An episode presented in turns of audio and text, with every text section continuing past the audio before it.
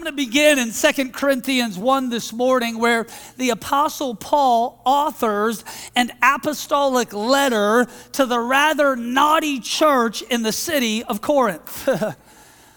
In fact, the general tone of the Apostle Paul's early letters to the churches is correctional in nature.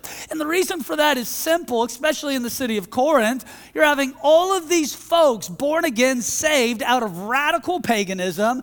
They're coming out of the occult. They're coming out of witchcraft. They're coming out of licentiousness. They're getting born again, but they don't yet know how to behave. And so the Apostle Paul writes these letters where he starts off with. Here's a blessing. Here's what God thinks of you. Here's what your future looks like. Here's the opportunities that you have.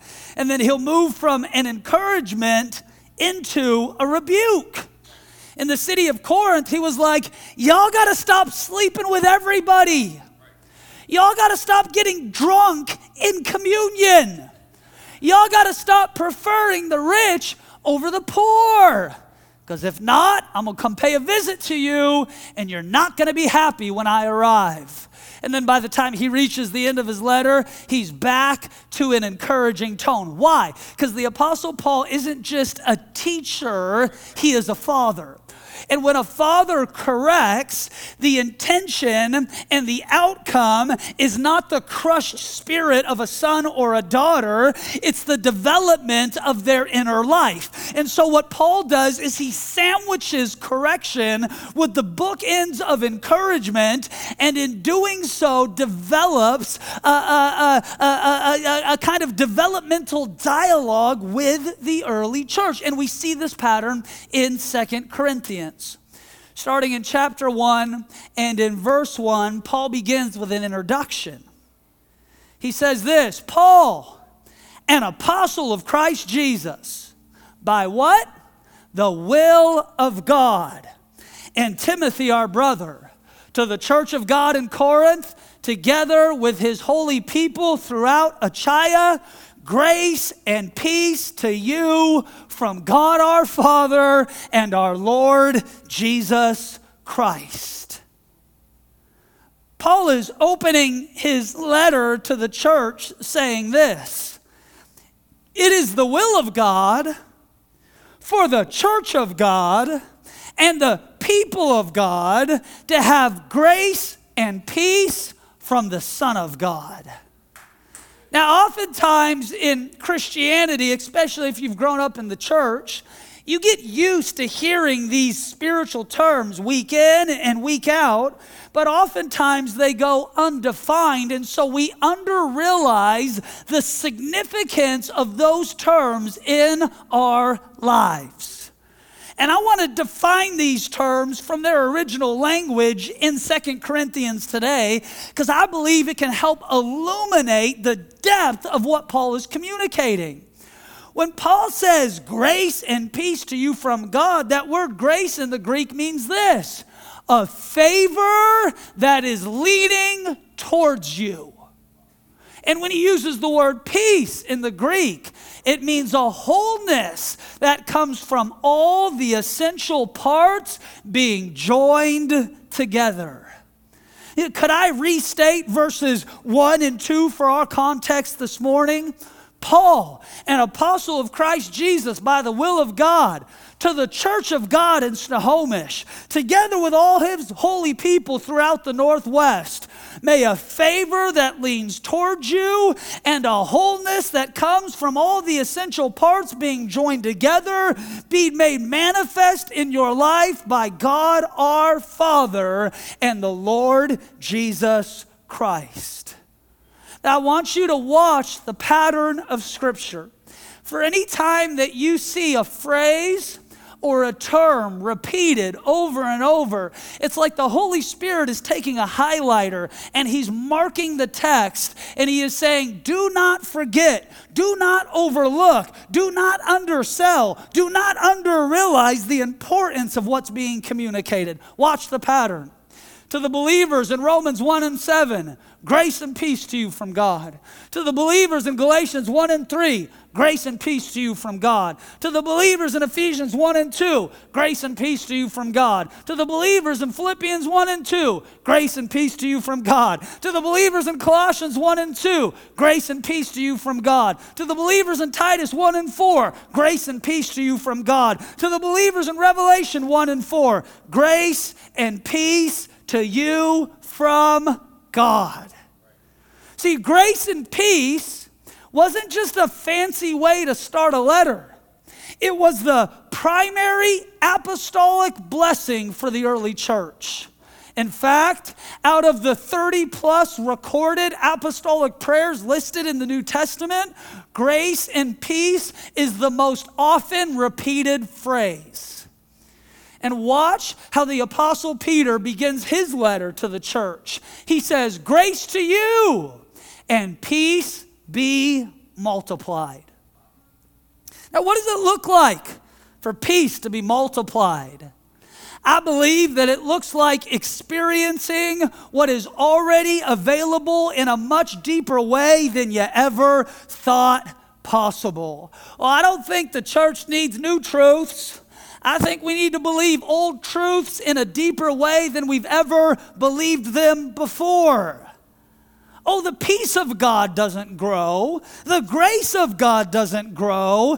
Instead, I grow in my ability to receive out of what already abundantly exists. And what if you could imagine the blessing of God from that perspective this morning? I already live under the canopy of His outpouring. I already live under the favor and blessing of God for my life. It is the blessing that makes me rich and adds no sorrow. I've already been given everything I need pertaining to life and godliness. I'm not just praying for more of God, God is praying for more of me. I've already been given the abundance of heaven. It's not that God hasn't given me enough. It's that so often we haven't made ourselves available to experience the fullness of what exists all around us. Could I challenge you to view God from that perspective this morning?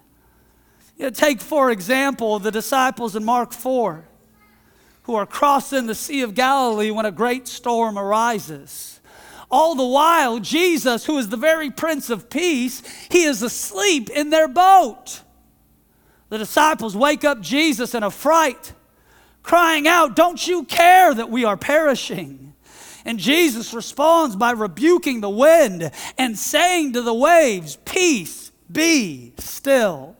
But I want you to see this the same Prince of Peace that was in the boat before the storm is the same Prince of Peace during the storm and after the storm. Yet the disciples marveled, saying, Who is this who can control the wind and the waves? See, when peace is multiplied in your life, it doesn't mean God has changed, it means you have changed. And in a moment, you suddenly become aware of what has always been available on your behalf. See, it's my prayer that as I grow, I would increase in my capacity to both receive and give what God has already supplied on my behalf.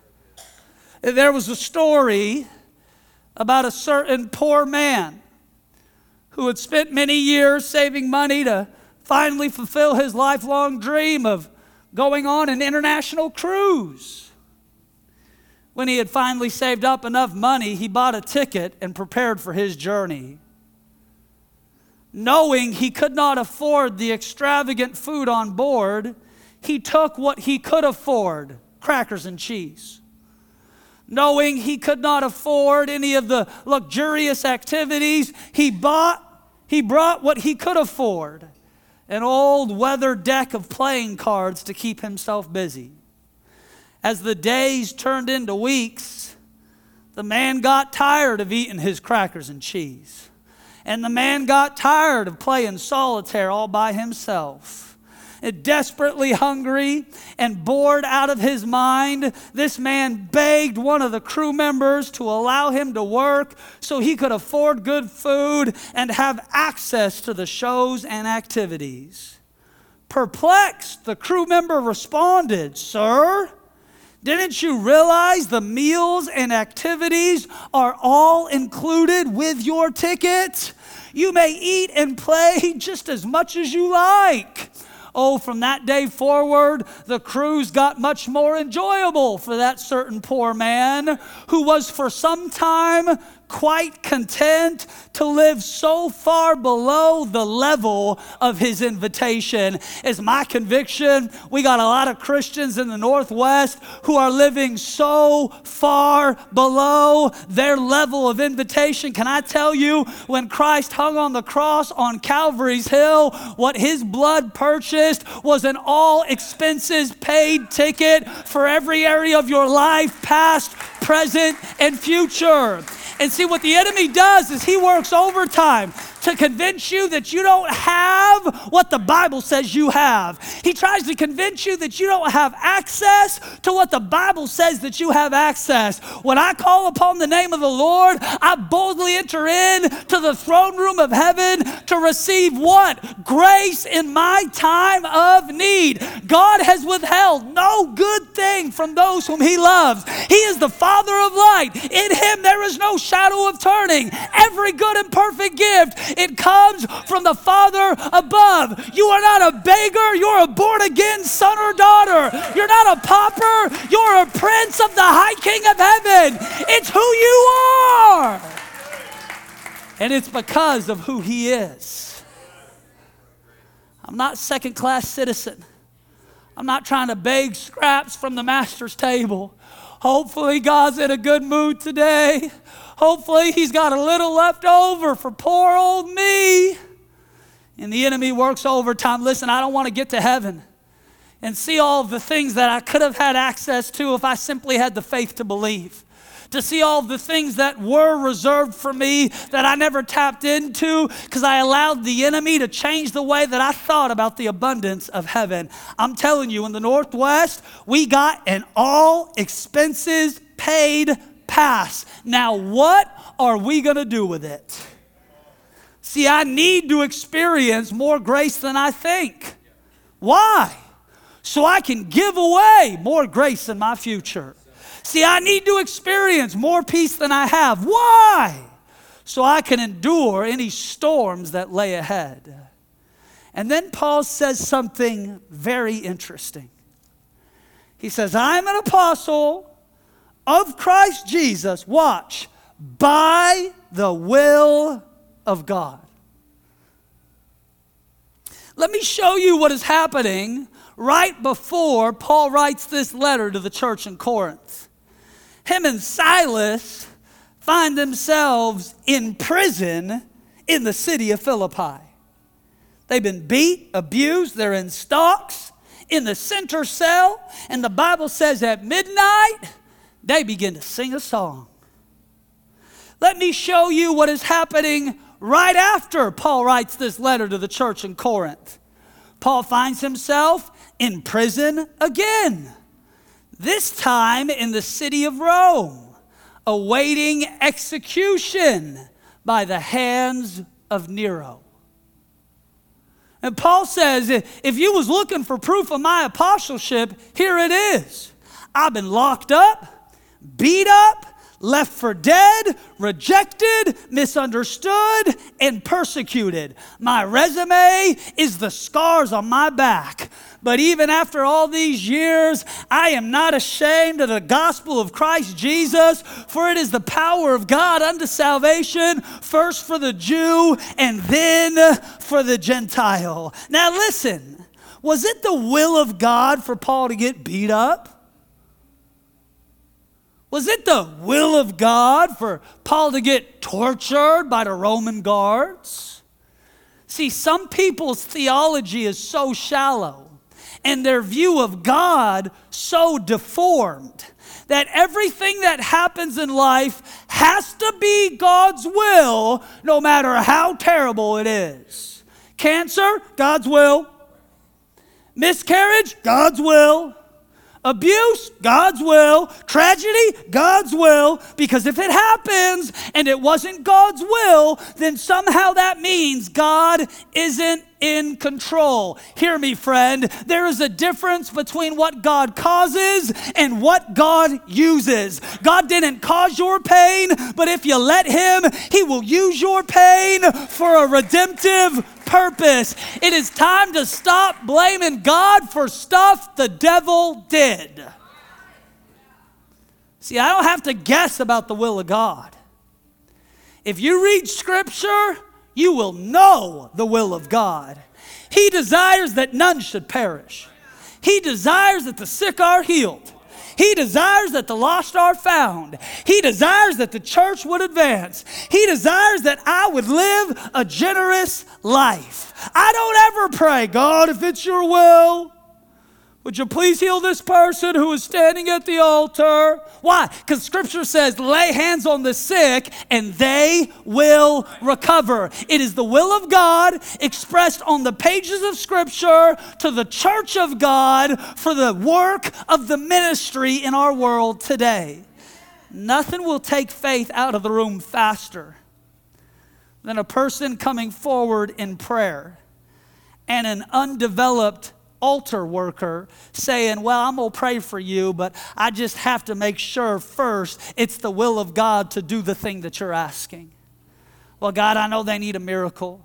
I know they got a diagnosis. I know they're going through a divorce. I know their kids are far from God. So, God, if it's your will, would you please help their child who's a drug addict? Would you please help that daughter who's lost her mind? Would you please help heal those cancer cells in their body? Nothing will suck faith faster out of the room than adding an unnecessary asterisk to the prayer of faith. The Bible says, pray the prayer of faith and it will heal the sick. When Jesus teaches his disciples to pray, he does not say, Pray this way. If it's your will, your kingdom come. If it's your will, then your will be done. If it's your will, then have it happen on earth as it's happening in heaven. If it's your will, forgive us our debts as we forgive our debtors. If it's your will, give us our daily bread. He says, Our Father who art in heaven, hallowed is your name. Your kingdom come, your will be done in this place, even as it's being done in heaven heaven. It was a prayer of declaration, not a prayer of maybe approaching God, hoping He's in a good enough mood to do what the Bible says He can do. Trust me, friend, it's the will of God. Now, I would submit to you, we may not always know the timing of God. But if you've got the Holy Spirit inside of you, you never have to second guess the will of God. Now, Paul says, I'm an apostle by God's will. And because I am in his will, it gives me grace and peace for every storm that comes my way. You want to survive the storms? Good. Stay under the shelter of his wings. You want to survive the heartache? Good. Stay under the calling and the leading of his spirit. You want to survive the next season? Good. Find yourself living in the smack dab center of the will of God, and you will lack no good thing. See, maybe the number one question that I get asked when people find out I'm a pastor is they say, What is the will of God for my life? And the older I get, the more that I use this analogy the analogy of an umbrella. I think God's will, in many ways, is a canopy of space that you occupy that outlines the boundaries of your free will decisions. And as long as you stand under the canopy, you are positioned to experience a grace and peace that is more than enough for everything that you face. No, God isn't looking to micromanage the affairs of my life. He is looking to pour out His abundance and equip me with wisdom so that my choices are reflective of the Spirit's transformative work inside of my heart. Where are we going to plant next? Not sure, but I'm staying under the umbrella. How's that project or initiative going to come together? Not sure, but I'm staying under the umbrella. Oh, who's the perfect soulmate that God has for me? I'm not sure, but I'm staying under the umbrella. For as long as you are under the umbrella, then, like David, you can say, The Lord is my shepherd. I lack nothing. See, being under the canopy of his calling is the exact reason I can face tomorrow no matter what it brings. And what happens if I leave my canopy of permission? It's not that God removes grace or peace from my life. It's that I am no longer best positioned to experience the outpouring of grace and peace that is freely available for my life. I think sometimes we get caught up in thinking about the will of God like a laser pointer. It points at one specific thing. And if I make a mistake or I take the wrong step, or I go to Fred Meyer instead of Walmart, or Safeway instead of Albertsons, or I go to the 915 service instead of the 1145 service, then maybe, just maybe, I will miss out on the great and grand cosmic will of God for my life. And can I tell you, God is most honored when well developed sons and daughters of Him make free will decisions to honor the calling and the leading that is on their lives without needing an all seeing Pharisee to micromanage every step that they take. No, God's will for your life, it's a canopy. And there's multiple doors and multiple choices that you will make along the way. And sometimes we get caught in the loop of asking God what He wants. And I think sometimes He's asking us, What do you want? What you set your hand forth to do, I will bless. Where you set the sole of your foot, I will give you the land. But God, I just want what you want. And God says, What I wanted was you. And now that I have you, I've given you my wisdom, I've given you my spirit. And in fact, you have the mind of Christ. So make the decision and watch how I bless your life from this moment forward. It's a canopy that I live under. I know we're going to plant on the east side. I think it's Kirkland, might be Bellevue, might be Redmond. I'm not sure. But I'm convinced that when we do, God will open a door that no man can close. And the same spirit that's here will be there. Well, what if He wanted me to plant on 124th and I ended up on 120th? Oh, what are we going to do? God is not having a crisis in heaven over what color of shoes you wore to church on a Sunday morning. He's not interested in micromanaging your affairs. If you were strong enough to screw this up, you would have. God has put peace, grace, blessing, mercy, and where sin abounds, grace abounds even more. He's already factored in every mistake that you made and still gives you a calling and an anointing that is irrevocable and without repentance. It's time to grow up in the Lord, be mature in the faith, and start setting your hand hand to the plow and not looking back. Some of us, we get stuck in the paralysis of analysis. Well, I just want to make the right decision. And pretty soon we've been stuck in the I just want to make the right decision zone for 20, 30 years. Well, God says, don't say four months and then the harvest. Lift up your eyes. The fields, they are ripe. Watch verse 8. Paul says this we don't want you to be uninformed about the troubles that we've experienced in the province of Asia. Oh, we was under great pressure, far beyond our ability to endure. So much so we despised of life itself. Indeed, watch, we felt we had received the sentence of death. But this actually happened that we might not rely on ourselves, but on God who raises the dead. For he has delivered us, and he will deliver us again. And on him we have set our hope, for he will continue to deliver us. I love the transparency of Paul. He's saying, Let me give you an update from our last mission trip to Asia. We almost died.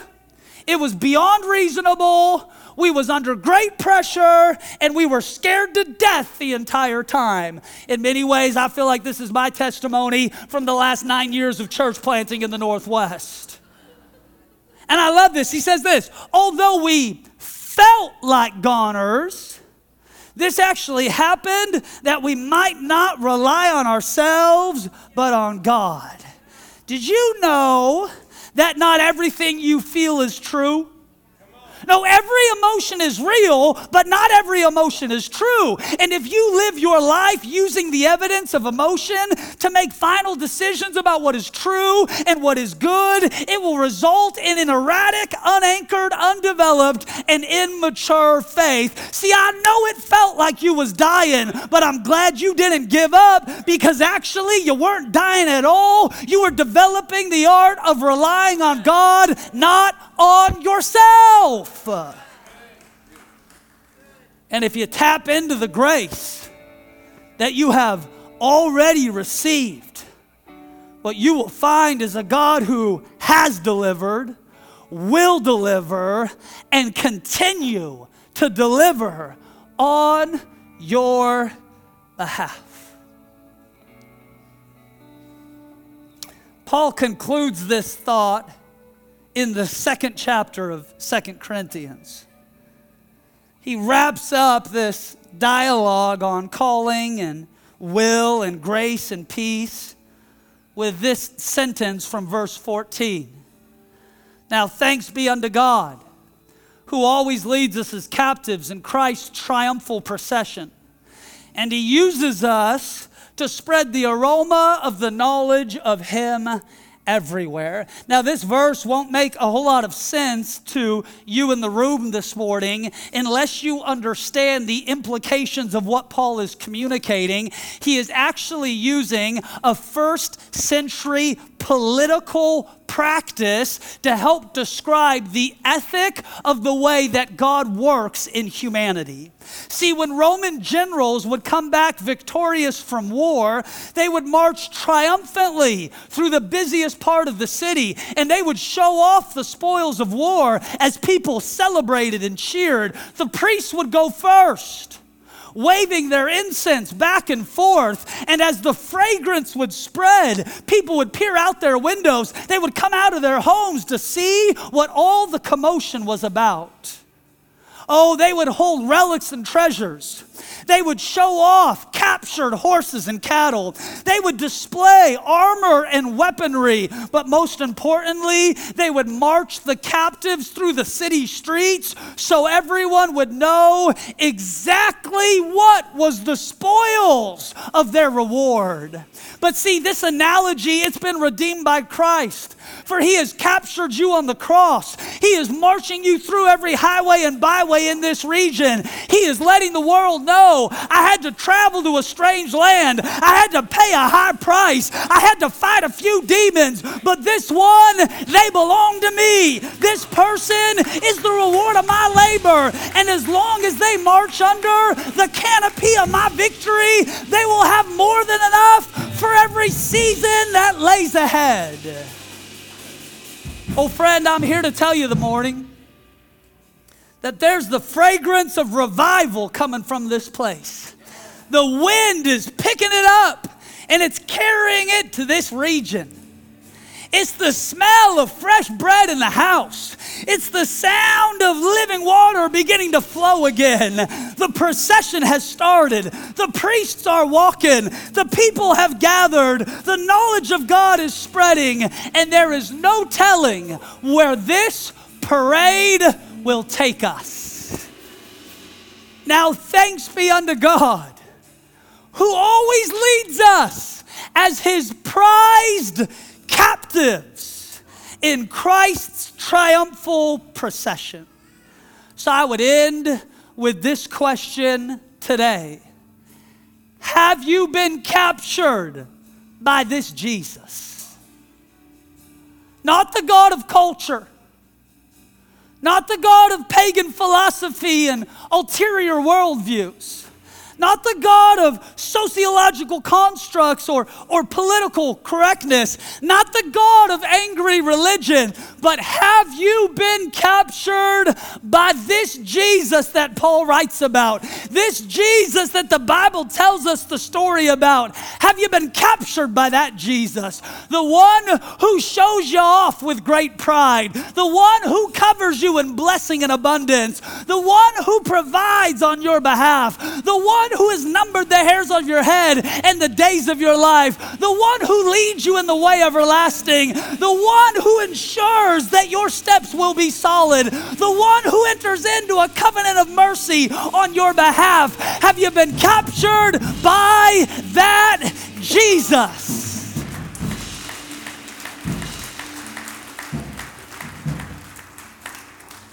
Because you don't need to ask today for more grace or more peace. You have more than you could ever use. But you must today come into an experience of the fullness that He has already provided so your life can be transformed into the image of this Jesus. Come on, would you stand with me as we close? I want to pray for you today, and in doing so, encourage you in the Lord. Father, I thank you for every friend across this room, for every believer watching live stream from around the world today. And God, I thank you that your word to them is grace and peace, a favor that leans towards them, and a wholeness that comes from all of the parts coming together at the exact right time. I declare that apostolic blessing over your life, your family, your marriage, and your business today in Jesus' name. I declare over you the wonderful riches and the unsearchable glory of a God who is madly in love with you today. I declare over you that you will not fear death nor the arrow that flies by day, or the pestilence that stalks by noon. But instead, the Lord will be your strong tower. You will run into him, and you will be safe. You are covered by his wings. You are surrounded by his pavilion. You are seated in glory. You are entrusted with heavenly riches. You are what the Bible says you are, and you have what the Bible says you have. I say over you today wisdom and strategy. I say over you today revelation and knowledge that you would sense and see the great plans and purposes of God for your life in this season. I bind confusion and I release the voice of God that speaks to you about the direction of your life. We receive it now today by faith in Jesus' name. All God's people said, Amen and Amen.